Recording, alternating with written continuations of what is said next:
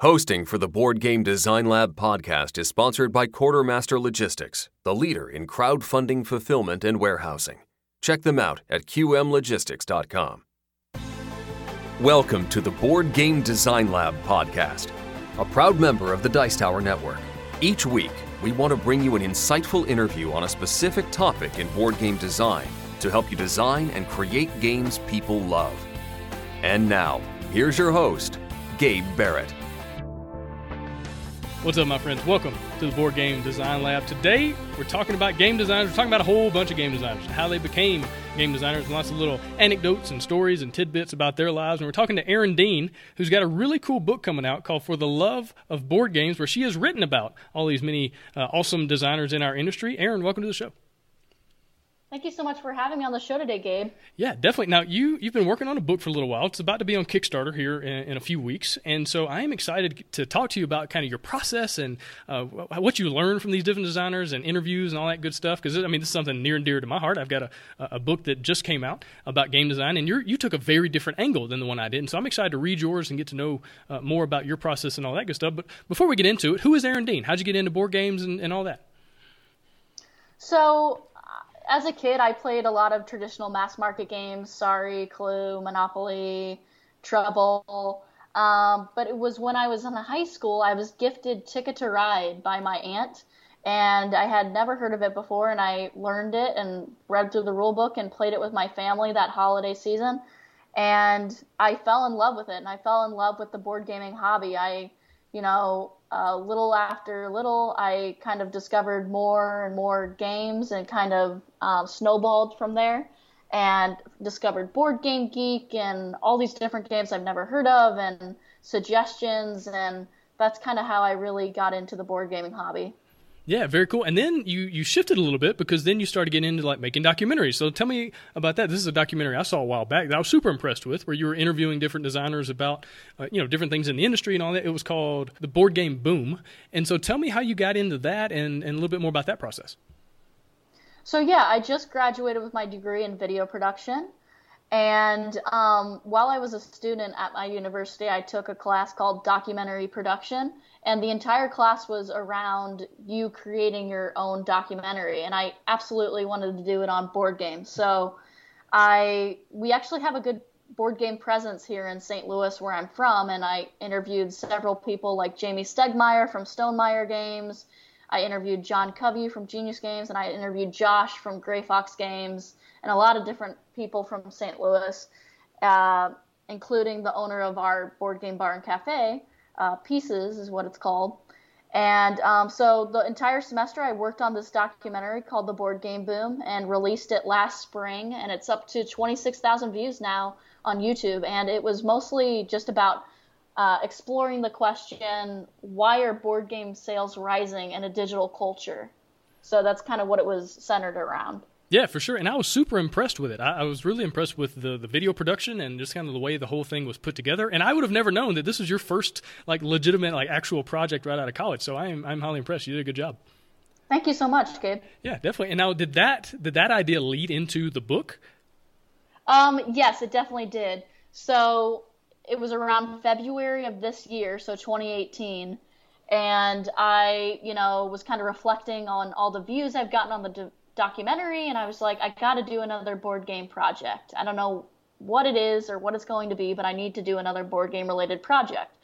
So I reached out to Reddit and I reached out to Board Game Geek, and um, I kind of asked the community, what kind of book would you like to see? And because I, I thought it would be fun to write a book, and I you know, had been doing a lot of film projects, so I wanted to try something new. And um, when I asked that question to the communities, I got a lot of overwhelming feedback that people wanted to learn more about the designers behind some of their favorite games. So I'm like, that's what the book is going to be about that I'm going to write. So here I am, and we're about to launch the Kickstarter, and I'm really excited. Yeah, for sure. And so you got to go into kind of the, the, deeper story, the deeper area of these designers' minds as far as like how these ideas came about, you know, what the process was for for the games, more than just like the design of it, but like the whole big picture of it, right? Kind of the narrative story behind it, right? Right. So we do touch on their design process, how they design a game, just any game they design, but it was mostly kind of centered around their most popular games, what the inspiration was behind their games, fun facts behind their most popular games. We also talked about games they designed but never got published, uh, which was kind of interesting. I found very interesting actually. And we just talked about board games and you know how they got into board gaming and the board gaming industry in general, and just kind of focused on that. And wasn't this book is definitely not you're not going to read it and say you know okay now I know how to design my own board game. It's more of something that can be in your game room and you could be preparing for a board game that night and you're like, I know we're going to play One Night Ultimate Werewolf tonight. Um, so you're going to flip to page uh, 53 and read about Ted, who designed the game, and find out all about them and all these fun facts about the game. And you're going to have a little bit of more knowledge than your friends who are coming over, and you can kind of share these fun facts with them. Yeah, that's awesome. And I think this is such a valuable resource for game designers too, because all right, so you, you not only get the, the ideas behind the games and where they came from and all that, but I love I love that you asked them about projects that didn't work, projects that didn't make it, because it's so easy, especially as a new game designer, to look at somebody like Jamey Stegmaier and go, "Wow, look at all the success this guy has gotten." You know, but without seeing the hundred designs that are in the garbage or in, you know, that are on the shelf that never came to fruition or anything like that. It's easy to kind of compare all his success to my, you know, behind the scenes failures. And so it's so good to get just the full picture of a person as a creative, as a designer, as an artist, whatever they, you know, whatever we want to call them, and, and get the, the, the 100% thing as opposed to just the 10% that we see on the outside. Exactly. Yeah, and one of the questions I did ask was kind of what your advice is to people who are just starting mm-hmm. out in the game design uh, world, and so that was interesting too. Just getting little tidbits of info, you know, advice that designers had for newcomers. Yeah, definitely. Now, uh, if I'm not mistaken, there's 50 designers in the book. Is that right? Yeah, there's going to be a little over 50, so okay. right around 55 designers will be featured in the book. Very cool. And now, what was your process of determining like which 55? Like, how did you kind of say, all right, I want I want these people? So basically, I just started with my own collection. I own over 130 board games, and uh, you know, I had recognized some of the names um, just from buying their games. I kind of knew who the designers were, but I just started with my own collection. I was like, you know what? I like Escape the Curse of the Temple. And so, you know what? I'm going to look up who the designer is on Board Game Geek. I'm going to find out their contact info and I'm going to reach out to them because I really like the game and I want to learn more about that game and who they are and who was behind the game itself, the design. Gotcha. So it really just started with your your shelf and just looking there and going, I love these games. I want to talk to their designers. Exactly. Yeah. Yep. And then uh, from there, I looked at Board Game Geek's top 100 board games and tried to reach out to those mm-hmm. um, designers as well, as many as I could. Yeah, and I don't know if I don't know your experience, but my personal experience with that, I had a lot of success with people in that top 100. I think I think I reached out in somewhere like the top 200 or something like that, and I found so much success with people wanting to talk about their games. And we we we exist in such an interesting industry that's not like any other. Like you couldn't go and send Steven Spielberg a message and say, "Hey, you want to be in my book?" and he say yes. Like no, of course not. That's ridiculous. But you could send you know the top people in, in this industry, and they'll actually respond to you.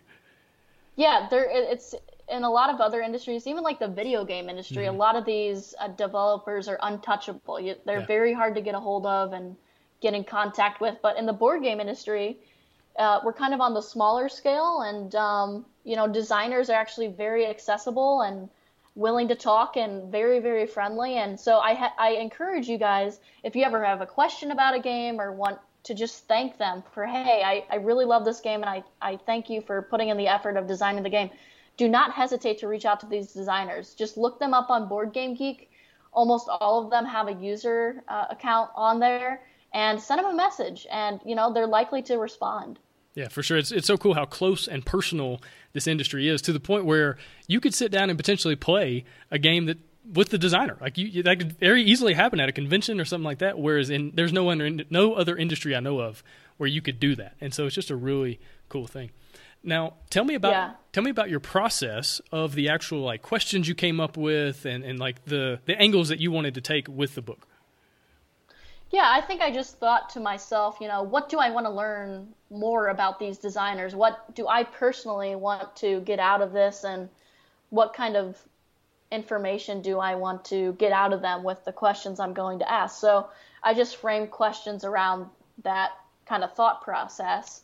And I also, you know, reached out to the communities and asked, you know, what would you want to hear from your favorite board game designers? And uh, so that gave me some inspiration. And um, yeah, it was just kind of brainstorming and coming up with questions that would lead to big answers and interesting answers.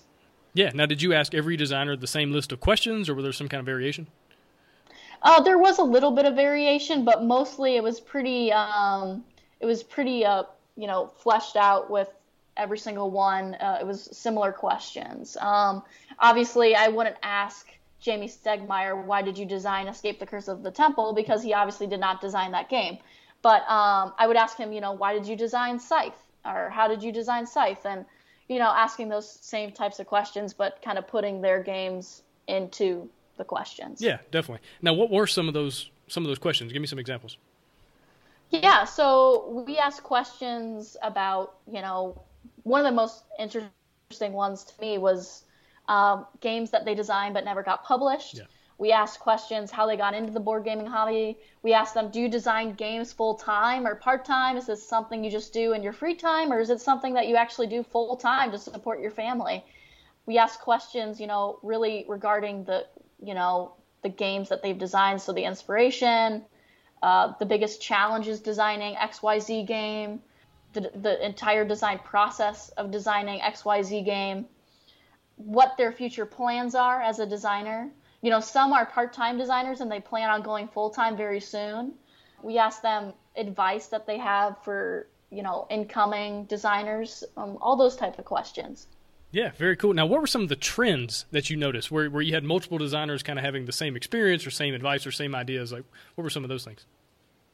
One of the uh, pieces of advice that I heard a lot was that if you even if someone has a great idea for a board game design, if you get something down on paper, it's going to be better than that brilliant idea because you actually have something to play test. Yeah. You actually have something down on paper and you're working towards, you know, fleshing it out and all that. So don't be afraid to just get your idea down on some note cards or some index cards and just get that idea down on paper because you may have this awesome idea, but if it's just in your head, it's just in your head you know so try to get it down physically on some components yeah, for sure. I'd say the best game designs in the world right now are probably living in somebody's brain somewhere, and they've yet to just write it down, make a prototype, and playtest the thing. And so, like, yeah, if you're listening to this, and if you're listening to this, you probably have a thousand ideas because that's just kind of how we all work, and there's not enough time and all that. But if you can just start taking time, making time, and get the thing on a table, that's that's really step one. Thinking and dreaming of the idea is really step zero, and step one is like getting it onto the table. Now, what other what other trends did you notice? Some other trends that I noticed, um, you know, it was actually 50-50 on whether the mechanics came first or the theme came first. Yeah. Some designers are very, you know, theme based. They kind of like, I want to make a game about zombies, so I'm gonna create a game around that, and the mechanics will come later other designers like um, Reiner Knizia, you know, um, they come up with mechanics first thing.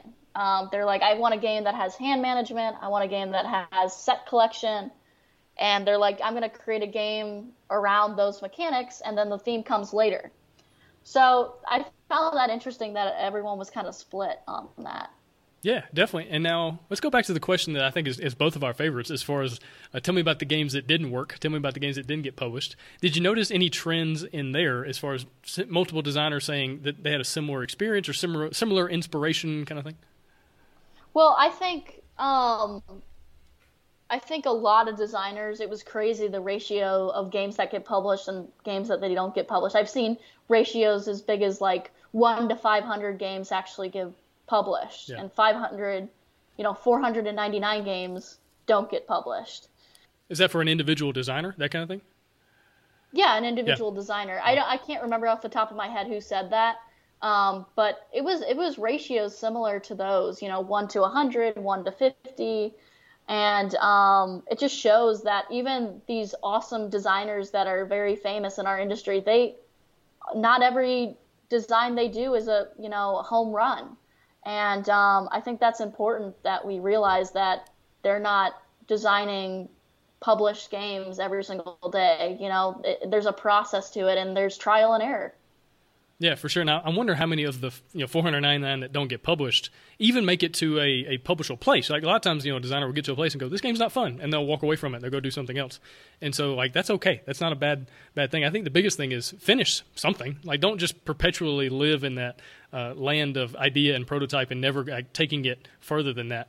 Because uh, again, you can't have an, a finished game if you don't finish the game. Right. Tell me some. Tell me some stories. Give me some stories, some narratives, some some interesting things that you learned uh, from some of these designers. Yeah, one of the most interesting stories I learned uh, was regarding the inspiration behind a game, and the game was actually uh, Detective City of Angels, yeah. and um, it's by Evan Derrick. It was on Kickstarter late last year. And yeah, he came on the show. He's an awesome guy. Oh, awesome. Mm-hmm. Uh, yeah, so Evan he uh, designed that game, and he was telling me the inspiration behind it and how he and his wife were at this restaurant for dinner, and her actually while they were at the restaurant, her car was broken into, and her bag with all her art sketches were in there and got stolen. Um, so his wife was very upset about this. You know, she's an artist and lost all her sketches and was very emotional about it. So Evan had it in his mind. He's like, you know what? I'm gonna find that bag. So he kind of went back to the car, the you know scene of the crime, and retraced his steps and kind of like, okay, I wouldn't go towards the restaurant. If I was a robber, I would go towards this dark alley. So he kind of went around and you know tried to get in the mind of the robber and acted like a detective. And he actually found the bag. He found his wife's bag and was able to retrieve it.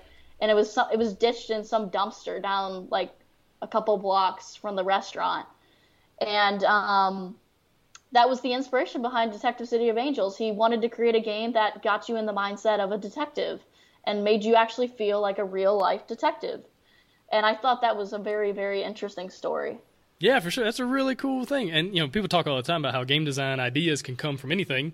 Well, there you go, right there. Uh, getting your car broken into can lead to a, a pretty successful game, and, and, by all accounts, I mean, it did very well on Kickstarter. And I don't, I don't think it's out just yet, but it looks to be a, a, really awesome game. All right, tell me some more stories. Let's let, let's have story time with Erin. Yeah. So another story regarding a game that didn't get published was by Reiner Knizia, who designed Tigris and Euphrates. He designed Lost Cities if you're familiar with those games. And he wanted to create a game around marriage or like couples or relationships, and he could never get it to work. And I actually told him about this game that came out called Fog of Love. It's a two player game where players play as in a romantic comedy, and he had never heard of it. And he's like, that's awesome that someone actually got that theme to work. And, you know, he's not very, you know, designers I've seen, you know, they're not jealous about other designers. They're inspired by them.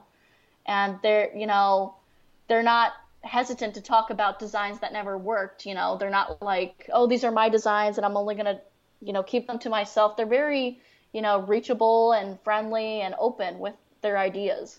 Yeah, definitely. An interesting thing about Reiner, and this is something I read a while back that I think is still the case. He doesn't play hardly any published designs. And his reasoning for that is he doesn't want to be tainted by other people's ideas. He wants his ideas to just kind of float around in his head and not, not to be influenced by others, which is a super interesting and, and very opposite of what most, most people say. Most people say play as many games as you can, but not him. And right. it's interesting how many designs he's come up with. I mean, he's, he's designed hundreds and hundreds of games that have been published. And so it's just kind of an interesting uh, process that he, that he has of designing. Yeah. And uh, another interesting story I have is regarding Jamey Stegmaier of Stonemaier Games. He, you know, told me how he could remember designing games very, very far back in his childhood. And even at seven years old, he knew he liked creating games. And the first game he designed was called Medieval Challenge. It was kind of like a roll and move game like Monopoly, but it was set in Camelot with two rows of tracks instead of one. And he actually has a picture of this game. He actually has it he still has it to this day. This game mm-hmm. that he designed when he was seven years old, and I thought that was really interesting. Yeah, for sure. It was kind of uh, foreboding, not foreboding. Uh, what's the right word? Foreshadowing, uh, letting you know, Jamey, this is this is your future. You know, so it's exactly. Funny. Yeah. All right, tell me more stories. Yeah, um, I think another one was Ted, who designed Ultimate Werewolf and uh, Suburbia. He he says that only a hundred, one out of a hundred games actually get published. But lately, he said, you know, it's gone 25 to one.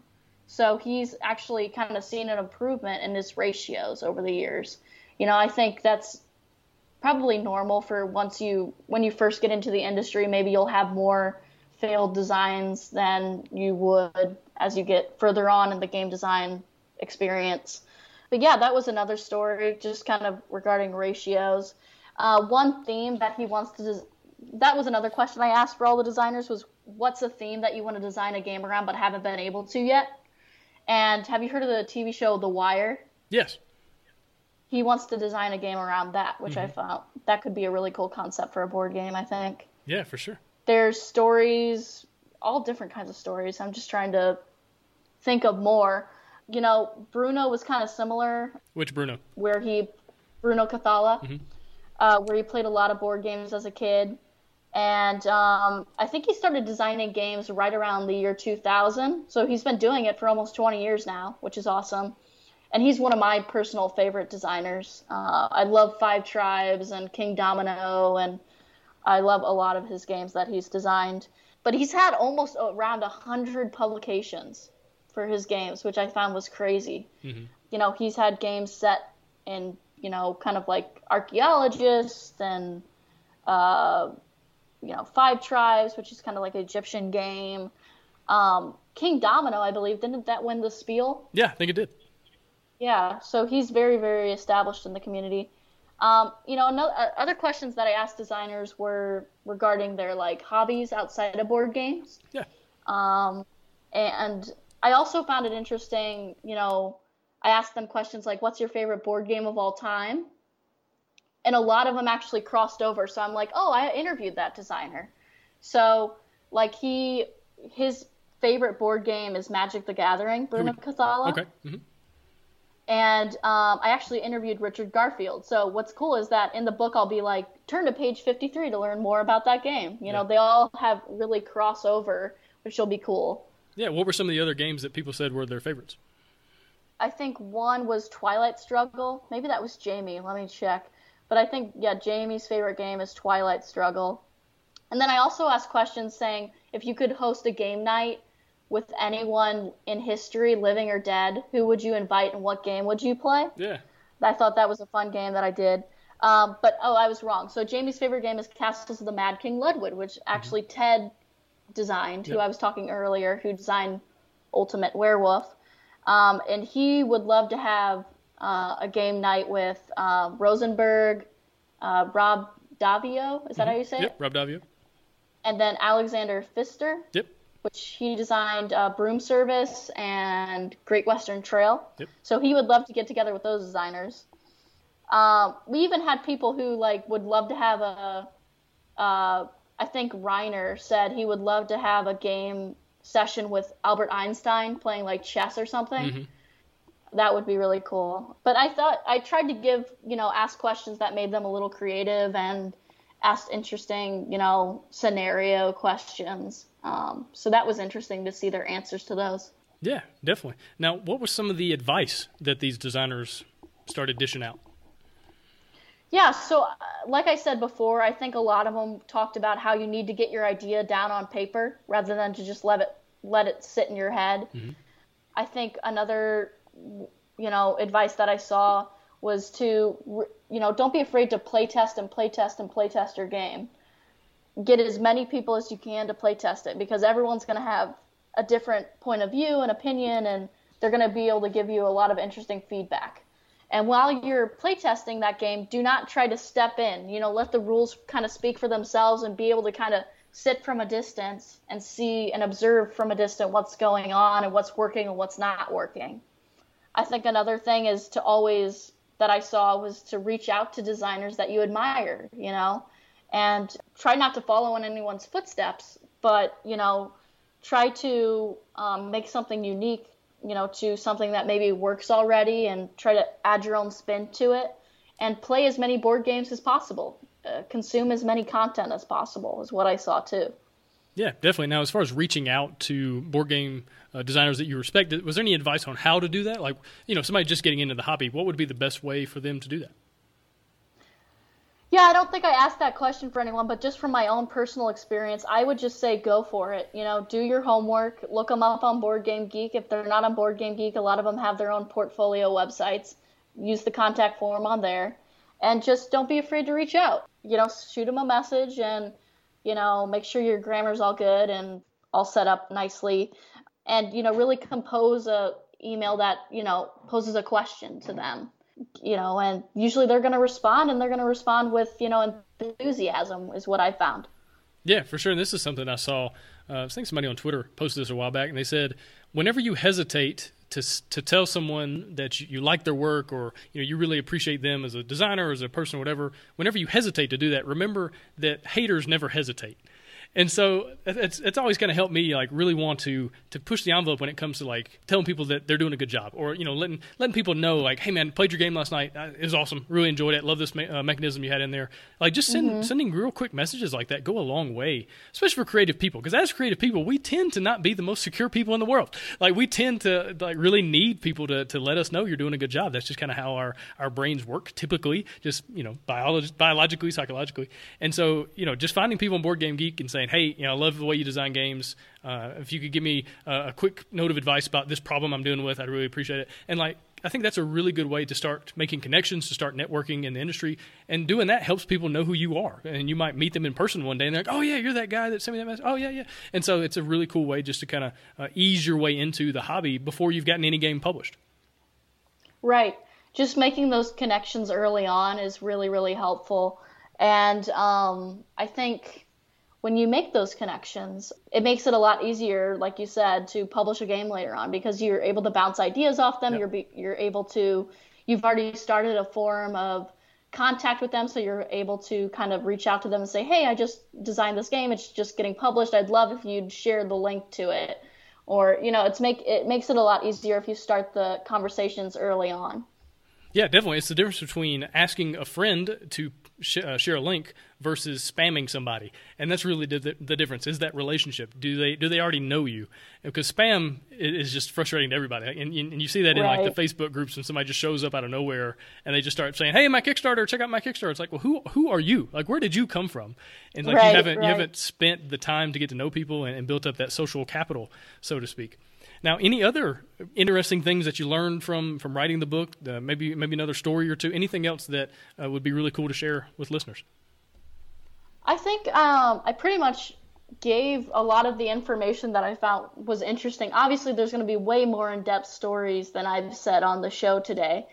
I think you're going to be very, very surprised with some of the stories you're going to hear in the book and find it very interesting. And it'll just give you kind of a, more of a background into the games you're playing that night. You know, uh, you're able, and what's nice is that the chapters are very, very um, easy to read.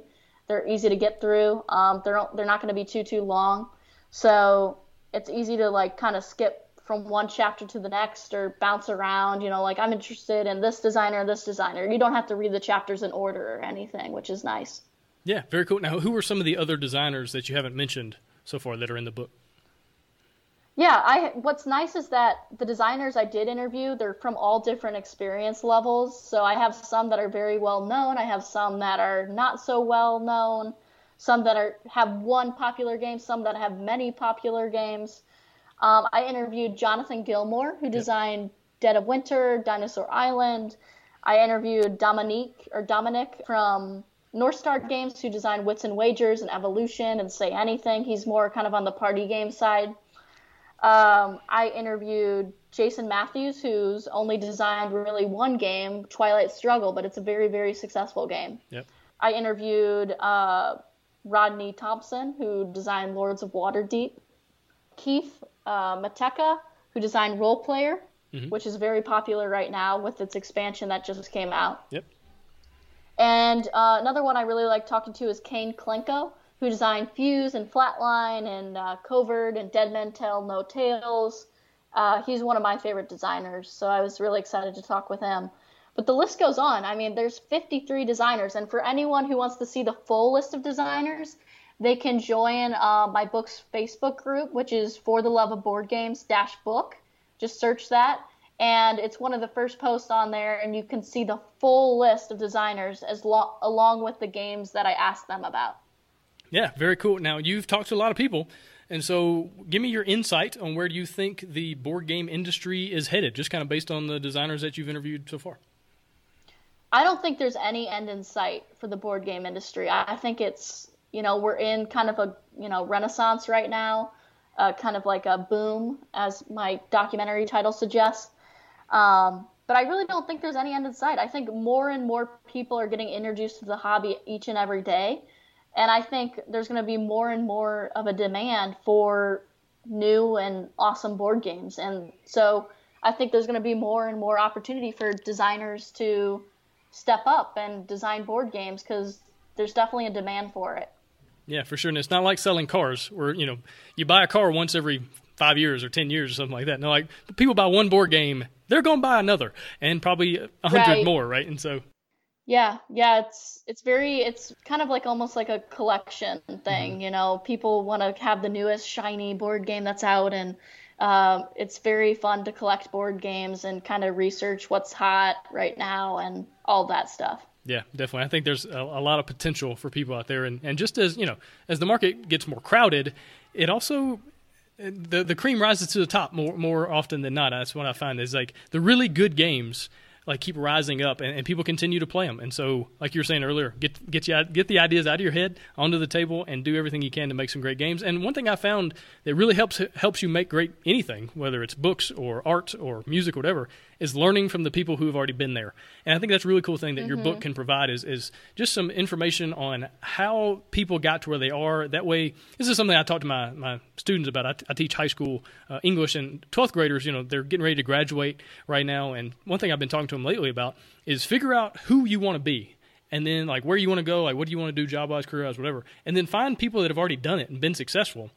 And then basically take apart their life and figure out how they got there and reverse engineer it, right? So maybe they're 50 years old right now and that's where you want to be when you're 50. Okay, well now reverse engineer 49, 48, 47 all the way down to 18 and figure out the path that they took and how can you take a better path than that to get where you want to be. And I think the same thing was with, with art or creativity, design, anything. Figure out how other people have done it and then reverse engineer that and make it a little bit better and a little bit different for your, your life.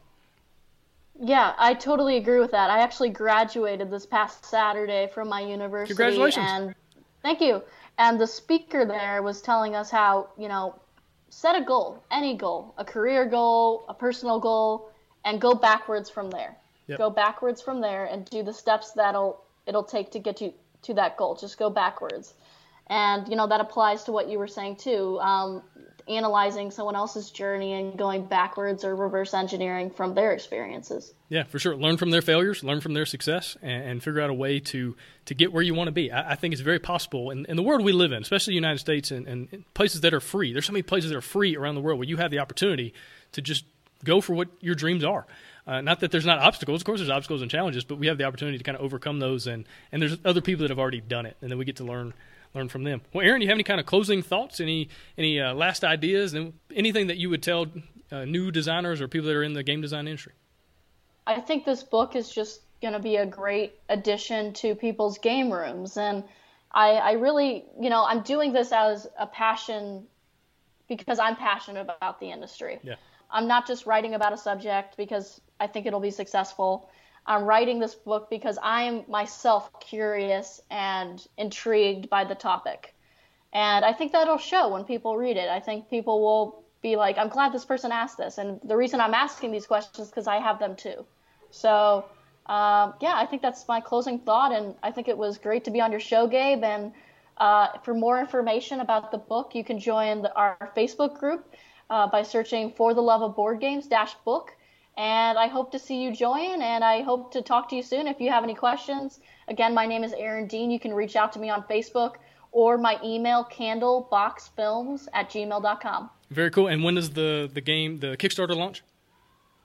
Yeah, the Kickstarter will be launching in uh, July. We've pushed it back a month because, you know, we've found that we shouldn't rush anything yeah. and we don't want to really put it on Kickstarter until it's absolutely ready and we've done the marketing for it. So um, yeah, it'll be up in July, and um, hopefully uh, you can maybe do a shout out um, for it when it's closer to launching. Yeah, for sure. This is something I'm looking forward to backing because uh, I'm interested in these stories. I want to know, you know, how some game designers kind of got to we, got to be where they are. I want to reverse engineer their lives. I want to take my own advice. so this is a good right. way, good way to do it. And like you're saying, this isn't some some project where you're like, oh, I could make a million dollars doing this. Like you're not going to make a lot of money with board game books. Like it just that's just not a good like if that's your career Right. path, it's it's uh, you're, you're going to be very hungry. And so you know, I, I really like how much passion you have, and I saw your passion with with the documentary you did, and I really uh, enjoyed that. And I'll have a link to that in the show notes, so if anybody wants to check that out, you can go to the Board Game Design Lab website, and you can find the link to that. So it's really well done with with some really interesting information from uh, board game designers about the industry. But you know, the same kind of thing with this podcast. This is one of those things where I don't do this to make money. I make money so that I can do this. And that's really the mentality. It's like, I, I love this, and I can tell that you love the, the stuff that you've been working on. And so just keep it going. I'm excited to maybe see another documentary down the road or, or another book and from a different angle or something like that. And just kind of uh, keep going and good luck. Good luck with your projects and good luck with everything else you got going on.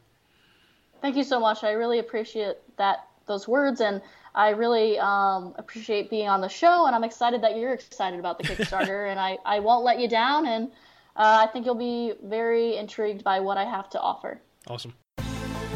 Thanks for listening. Hosting for the Board Game Design Lab podcast is sponsored by Quartermaster Logistics, the leader in crowdfunding fulfillment and warehousing. Check them out at qmlogistics.com and find all sorts of game design resources, bonus material, and chances to win free games at boardgamedesignlab.com. And until next time, keep designing, keep playtesting, and keep creating great games. Did I mention keep playtesting?